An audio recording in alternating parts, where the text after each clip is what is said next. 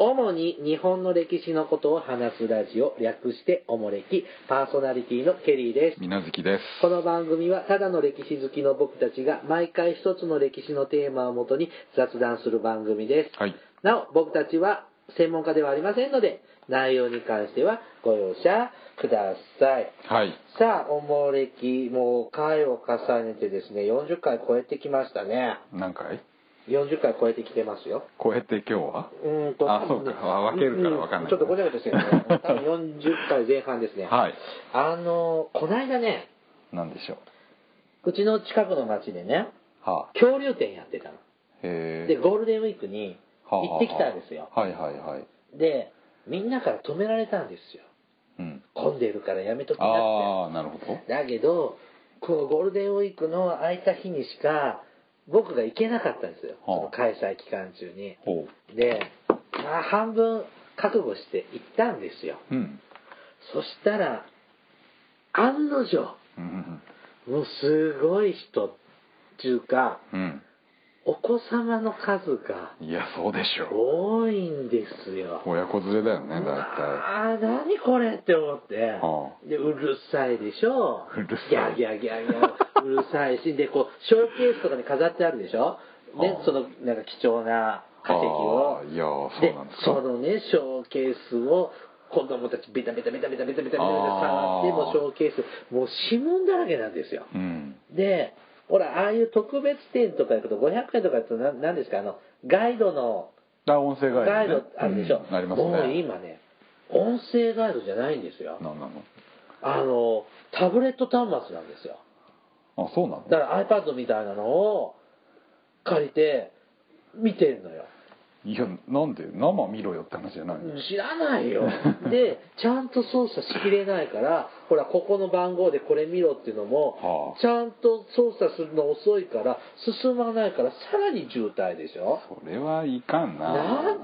でねもう邪魔、なんでそんなことやってんの今うん何現物を見ずにこの画面見ろって画面見て勉強するんで知らないよ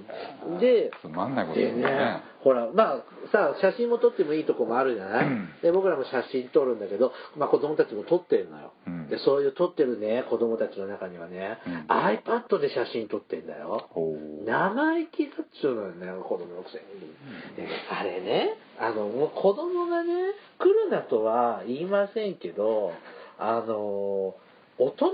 ムって作ってほしいなって思ってどちらかっていうと大人は来るなって企画じゃないのあれはえなんで恐竜好きだもんいやみたさいなそういう人はいるけど、うんだからだったら平日行けっていう人もいるけど平日行けないからあー日を分けるといいかもしれないね例えばさその金曜日とかさ、うんその5時からもう7時まででもいいから大人だけにしてあー夜だけ開けるとかねあーまあそれはいいかもしれないねんかそういうのをしてよなんかあだからね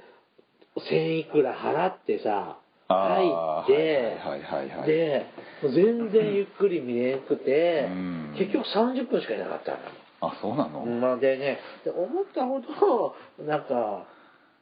大したことなかまあっまあたんだで、から基本子供向けなんでしょなんだろうね、うんでも昔見たねあのティラノサウルスのは全全骨格のあはい化石を見た時は、あれは感動しましたね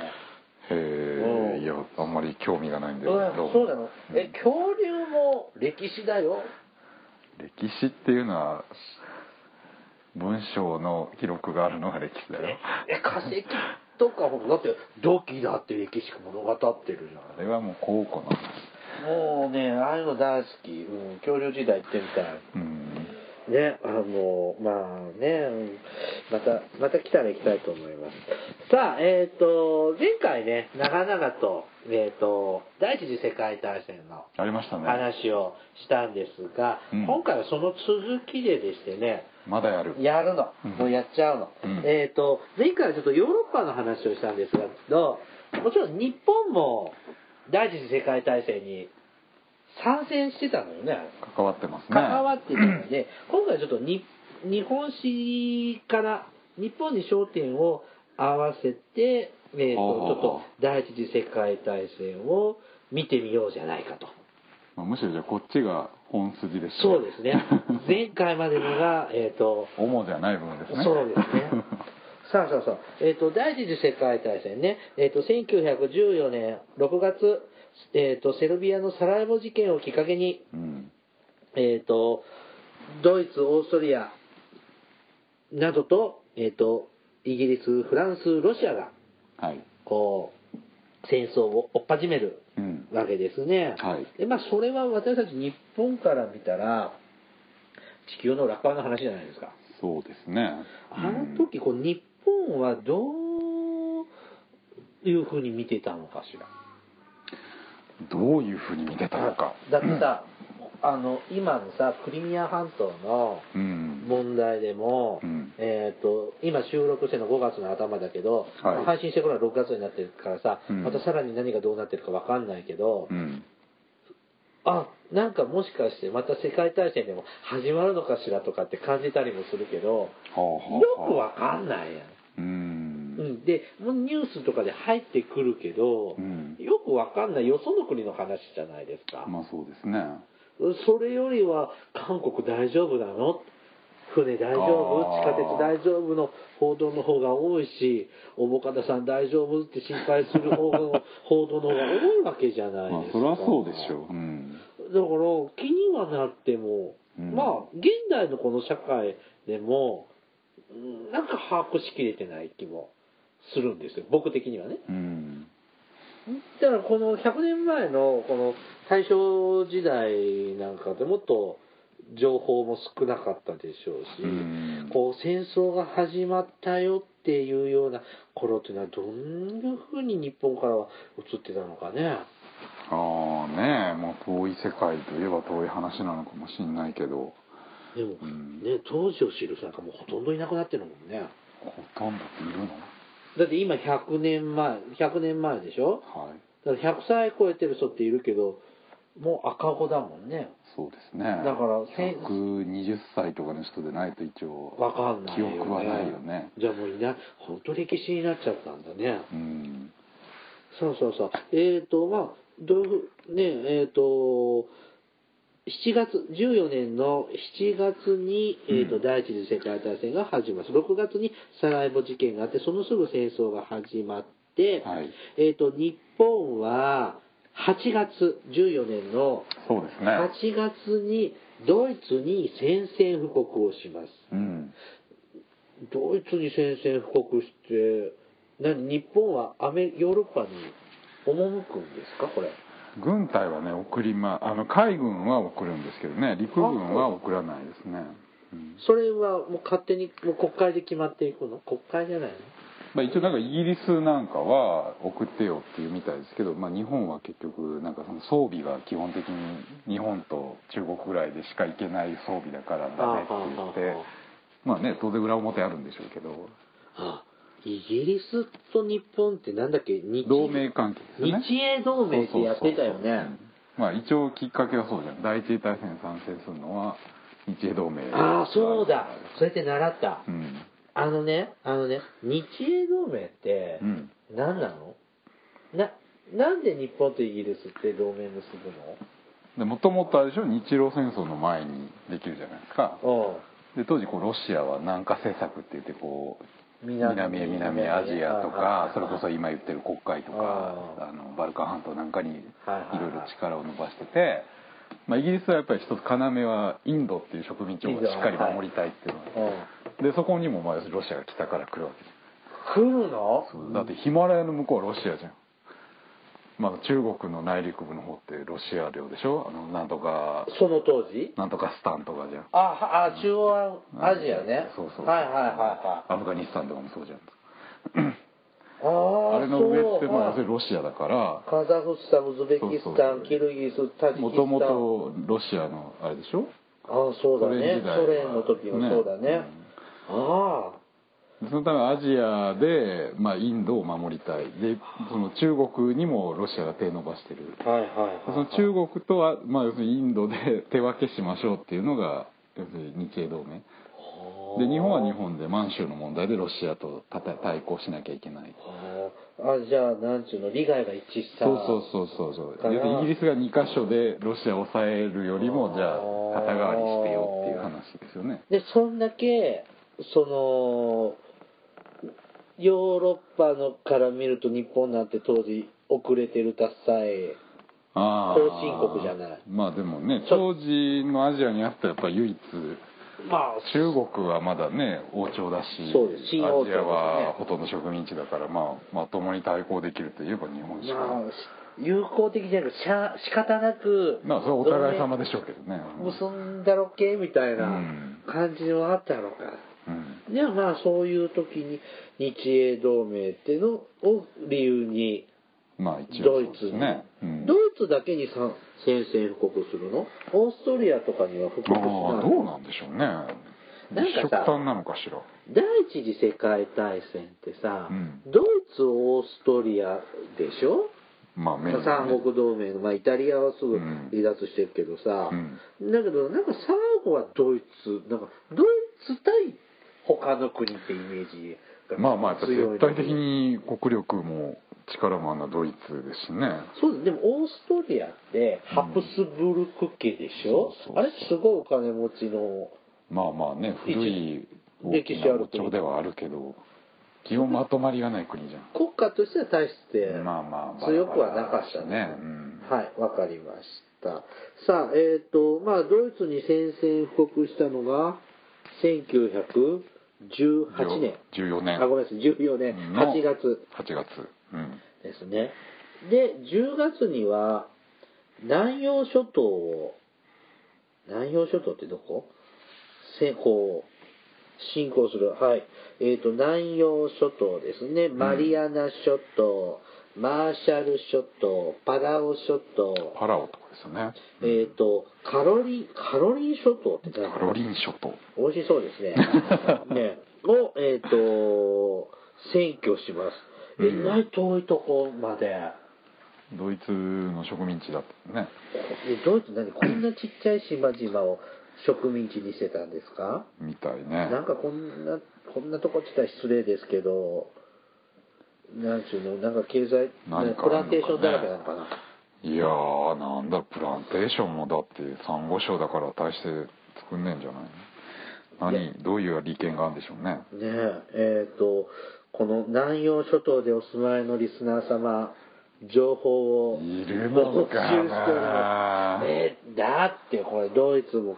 さ、カナダもいるし、中国もいるし、ああいるよ。旧日本領ですからねそうですねそ。の後日本領になりますからずねーっとじゃあね第二次世界大戦が終わるまで南洋諸島は日本の植民地になるんとか統治領委任統治領だっけ信託統治領だっけ、うんおー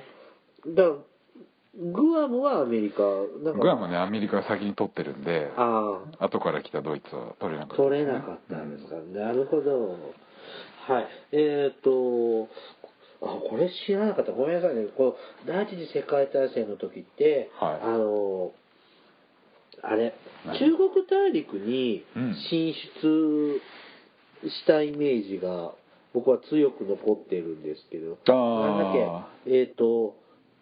シャントン半島両トン半島だっけ山東半島そうですね山山東半島シャントン半島シャントン半島ですうねんどっち、でも山東、はいはいはいそうチンタオチンタオ先っぽね、あはいこれはえっ、と 1914年11月にえっ、と中国におけるドイツの根拠地、うんえっ、と山東省チンタオを占拠しましたはいこれはすごく覚えてるうんうんまあ、メインの戦いでしょうね日本が関わってる第一次大戦では、あ本当うん、で、えっ、と、で、翌年15年1月は21箇条の要求うんうんうんえ対価 ?21 箇条の請求じゃなかったっけ要求だっけ要求じゃないかな覚えてないもんですね。なんか言葉は覚えてますね。うんえーこれは、何ドイツになんか請求するんですか、うん中国にあはい。えっ、とね、ありますはい。中国政府への日本人顧問、日本人警察官雇用を除き、懲役にされたって書いてある。なんのこっちゃ。ん何があ20こかこよ19ああなりますかこれは。まあ要するにドイツがもともと中国に持ってたそうんの植民地の賃貸を日本が占領してでそれを要するに中国に返さんとうちによこせよっていうあまあその他いろいろ奪い取る中わけ国ねに関する利権をまあまあどさくさ紛れに要するにヨーロッパでもうイギリスやフランスは必死で戦ってますから本来であればまあ反対するじゃんイギリスやフランスうがんちょっと待ってって中国で勝手にすんなよって話うん。うん。まあどさくさ紛れにまあ取っちゃえっつっていう。 まあもちろん当時はそんなすぐ行けると、ね、ヨーロッパから、うんこんな東アジアなんかにすぐ来れるわけもないしう、んまあや、やれちゃうんだろうね。まあねなんかあれみたいだね、今のクリミア半島もそんな感じじゃなういんカーキーのね。しかも中国はあれだからねこの時味方だからねああ、こ協商側連合国側で参戦まだしてないのかなしてるいや、してるんじゃないですかね。あれじゃない、え、この時って中国はもう辛亥革命終わって終るわのってますねじゃあ中華民中国華民国、うん孫文の時代まあ、孫文うんの革命の後、まあ要するに遠征街がまああ事実え上ー牛耳ってる時代ですねだからちょっとまだ中国政府もまあ、まとまりがないです不ね安定なのね。そうそう軍閥の支配はだから日本から見たら、ある意味、そうそうそうラッキーにも、ぐちあゃっぐちちゃもしてこるっしちもぐちゃぐちゃしてねう、んヨーロもッらパっもち関ゃわおれうないしみたいなもらっちゃえみたいな、ラッキー誰も文句言えねえのって感じでやれちゃったんでしょうね。うんなるほどね。はい、えー、っと、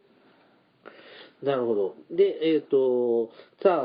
その頃ね、ヨーロッパでは毒ガスが使用されたりとか。まあ、まさに竹縄の時期ですよねねで、えー、と15年5月には、えー、と遠征外政府が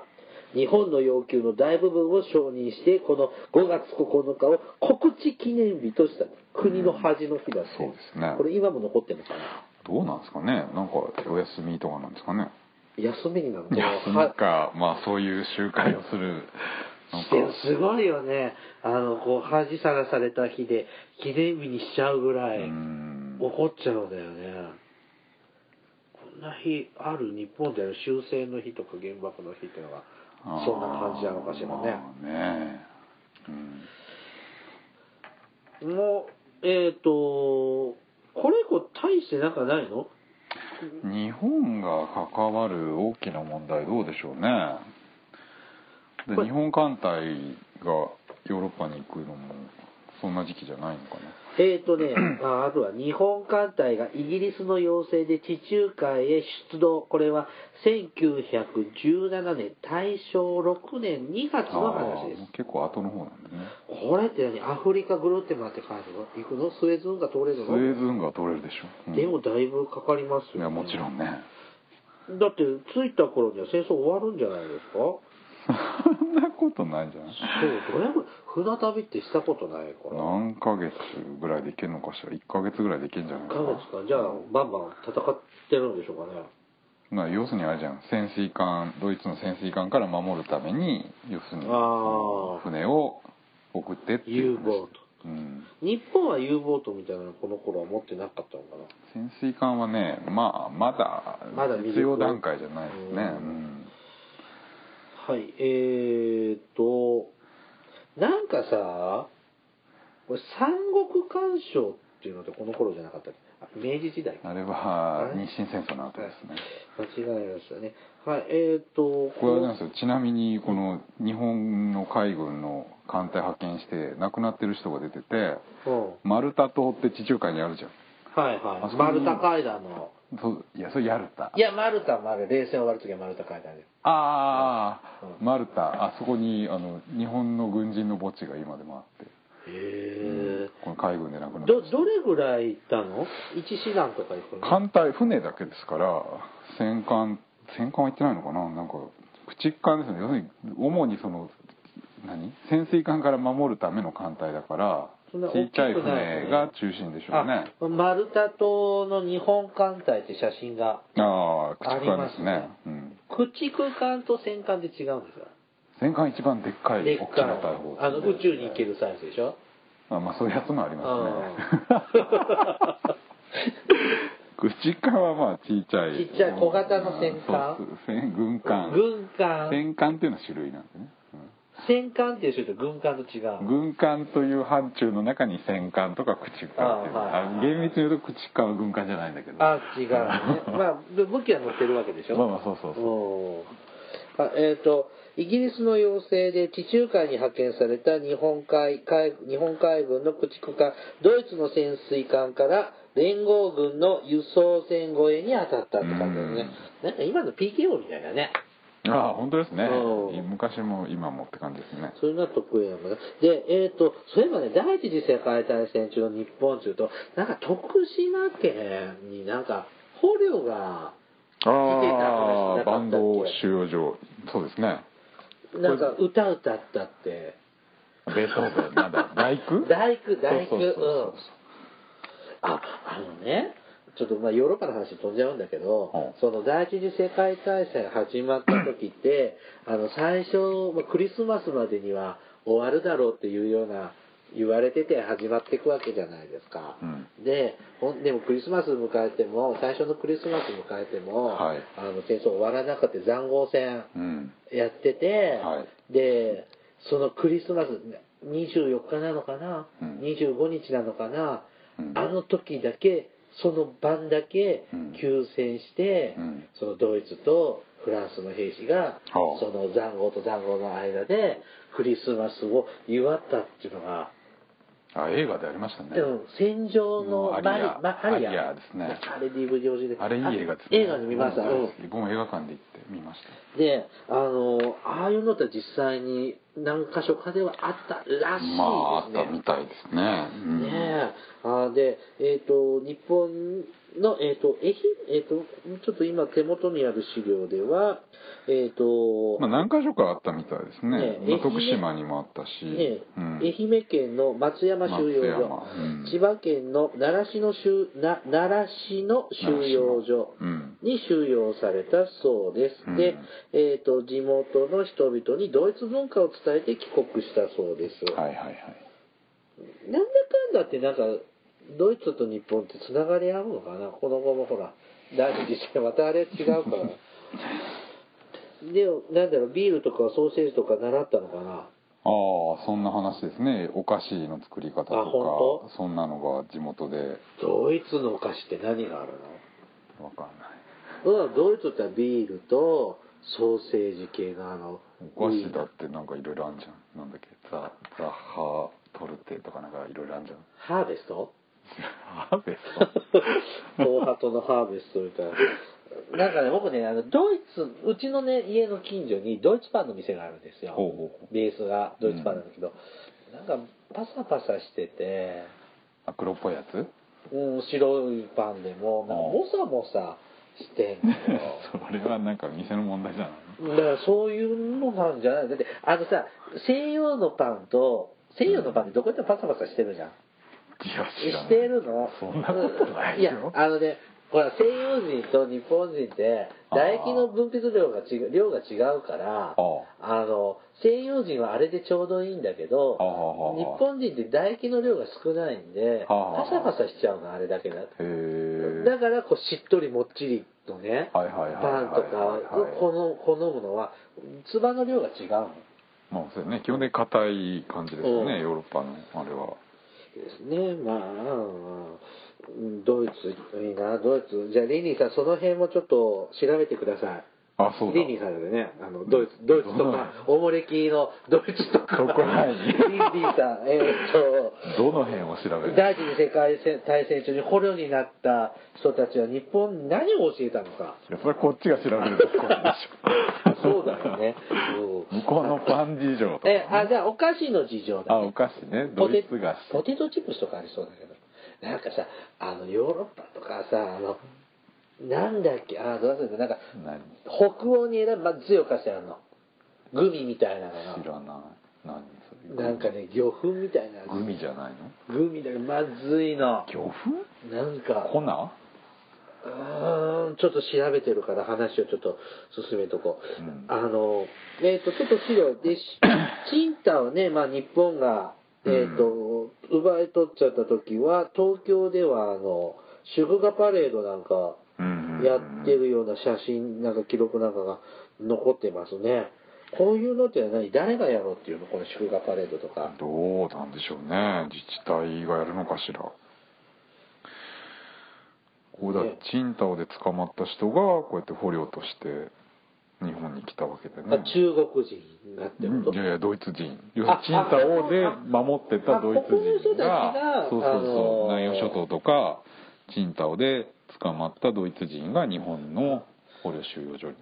なんかこの時のこうドイツ捕虜になったドイツ人って、はいあのなんかちゃんと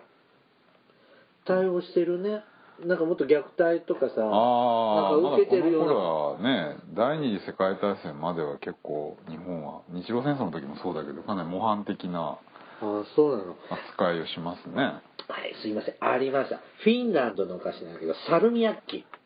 知らない何それあのねデラマズデラマズデラマズいなんでそんなものがあんのあのね、と僕の友達がね、なんか視察でフィンランドに行ったんだけど、はあえっ、と、世界一まずい飴があるっていうので、アメさんなのもう飴とかグミとか、なんか、あるんだけど、はあうわー、食べきれないね。美味しくないのまずかった。僕ね、大阪に売ってる、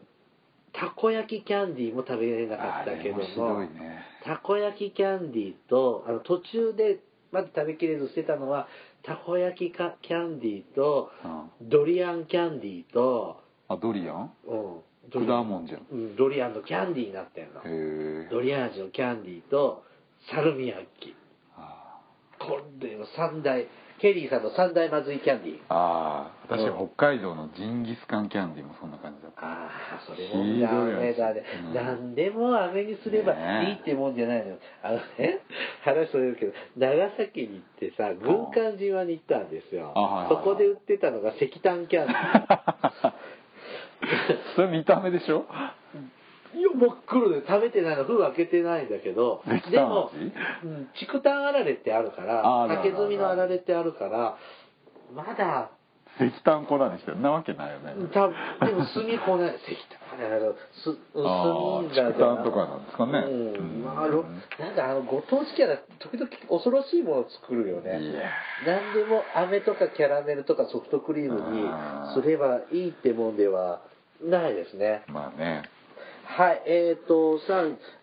日本はだからそんなに深く深くヨーロッパ先生の方には介入せずまあ主戦場には基本的に送ってないですねなんでか看護婦さんかなんか行ったみたいですけどねヨーロッパにあ八重さんとか言ったの八重違うさんみたいな人がいたんでしょうねああ、じゃうあん日本のナイチンゲールたちも行ったわけ行でっすたんです西武ね線で。うんで、えっ、と、で、どっちかって言ったら美味しいとこ取りやっぱり第一次大戦景気が日本の景気が一気に良くなるっていうのは日本にとって一番棚からぼたもちだったんですね。成金っていうのはまさにこの時あそうですねうんで、えっ、と、あれ、シベリア出兵っていうのは、うんあれは第一次世界大戦の後の話。いや末期ですねだから要するにロシア革命が起きてあれそうか、ロシア革命。それを妨害する共ため産に主義のそうそうそう防衛戦か。あれで、あの、そうそう、ハイカラさんが通るって漫画あったでしょ。ああれは知ってる勝利あれは勝利が、シベリアあにのシベリア出兵に行くんだよね行きましたねうんまたそれはいつかだ ねはもうだって時間になってきちゃったはいあはいねえー、と今回は軽くいいけそういけましたねはいえー、とじゃあちょっと閉めないのまた ねなんか締めることあるなんかこことありませんはいねはい、えー、とお便りいきますどうぞはいえー、と宮高さんからほはいはじめましていつも楽しく拝聴しておりますう、うん、さて、私が好きなお城は、日本津々浦々の、えーあ私はお城が好きで、うんえーと、日本津々浦の城を巡っておりますほう。私は神奈川県在住ですが、へー神奈川神奈川の城といったら小田原城です。うんうんうん私は小田原城が好きです。しかし、私が勧めるのは、その小田原城を落とす際に、秀吉が築いた石橋山一夜城です。うんえっ、と、小田原城のも目の前に一夜で城を築いたように見せ敵を驚かせたなんとも派手好きな秀吉らしい城です。うんこの城は小高い山の上にあり、下に小田原城を見ろ見下ろせます。うん秀吉もかつてここから小田原城が落城をするのを見て天下を取ったことを喜んだのだろうと思うと何とも言えない気持ちになります。うん私は空想の中で小田原城の周りに大軍の旗がはためき、うん海の上に長宗我部、うんや茎、ね、茎、名字ですね、9つの字ですねうん。茎氏の軍船が浮かんでいる様子を思い浮かべ、天下人になった気分になりました。うん関東地方は石垣の城が珍しいので、石橋山一夜城はそういった面でも貴重です。うんぜひ機会があれば訪れてみて、訪れてはどうでしょうか。これからも番組を楽しみにしていますと。ありがとうございますありがとうございます。あのー、い石橋山一夜城っていうのあの、んなんか、城作ったの知ってる。じゃあ小田原そうですねうん北小田原条の時氏の攻めの時にって話ですねうんね、石橋山一夜城っていうんです ね。すいませうんん。ね、あの、これね、山の上にあるのかな。高台なんでしょうね小田原城まあ小田原は結構低いところにあるけどね登るの大変かな。 なんじゃないううんー ん。ね、あの前も言いましたが僕は山道嫌いですのであそうですかんあのエレベーターエスカレーター大好きあーうん、 そうあのーこれね何ですかこれなんていうの海軍も海軍もああ海の上からね海からもこうんう小田原攻め参加してたの取り囲んでたんだねきっとまあそれはどっか抜け穴があったら食料とか運び込まれるからあーまあ、そうです当然海も守ったんそうですすねると、僕、なんかほら、小田小田原城を攻める、そのうん陸の戦いぐらいしかイメージがなかったので、あーちょっと今回のお便りでね、この、あの海軍、海軍軍船がね、うんあの、参加っていうのはちょっと新鮮な なるほどね気持ちになりましたね。ううんーん、小田原か。さあ、実はですね、ちょっと続き、ちょっともう一丁お便り紹介しますね。なんでしょうはい。えっ、と、ケリーさん、みなずきさん、こんにちは。うんいつも楽しく拝聴させていただいております。えっ、と、というのは、クジラさんからです。おうクジラさんね、あの、ツイッターでおもれきのしりとりやってるでしょ。うんあの、僕のライバルなんです。あ本当に、うん、もう次から次にこう応戦してきておもうう負けないぞと頑張っているんですが、はいはいはいはいそのツイッターのしりとりもいつも楽しませていただいております歴史用語を思い出す良い機会だと思って頑張っておりますもう手強いんですお おあのーね、最近ね、参加者が減ってきてるんで、みんなも参加して ね。あのーで、えっ、と、さてさて、新しい投稿テーマ、おすすめの日本のお城ですが、うん私は神奈川県に住んでおりますので、あららやはり小田原城ですね。へえ春になると桜が本当に綺麗ですよ。そういえば、お城と桜って結構セットになっているところが多いですね。うんケリーさんの在住近くのお城にも、やはり桜が植えられていますかというふうにいただきました。ありがとうございます。ほら、小田原二連チャンです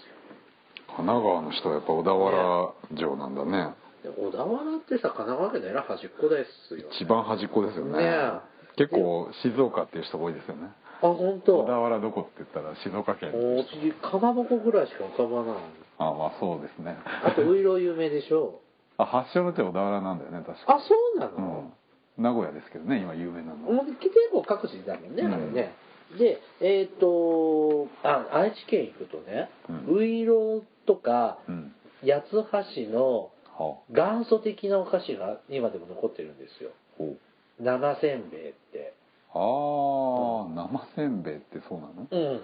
らしいよ、まあ、へー話しちゃうけど小田原僕も ね去年のほ4月ぐらいに小田原城に実は行ったんですうよ、へうえん、あの東京に遊びに行く時に、うんちょっとケリーさん鉄道少年の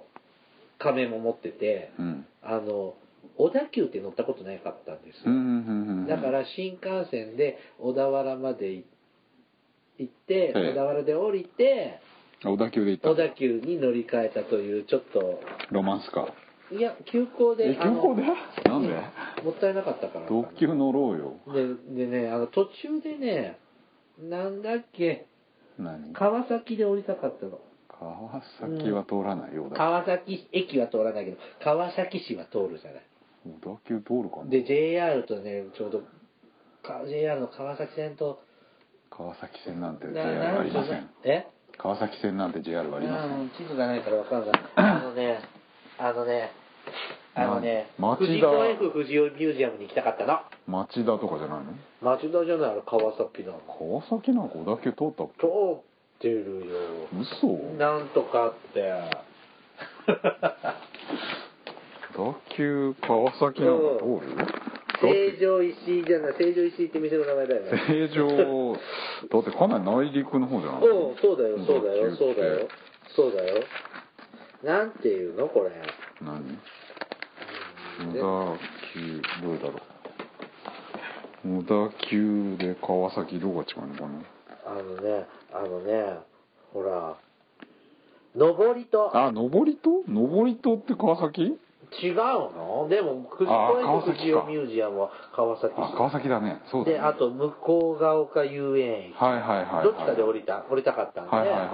はいで、小田原から行ったははの。で、小田原城から全然関係ないですね。やっぱその乗り継ぐ合間にはい、ちょっとよ時間があったんで、はあ小田原城に行ってきました。うん写真も撮ってきました。なんか、こじんまりした天守閣だね。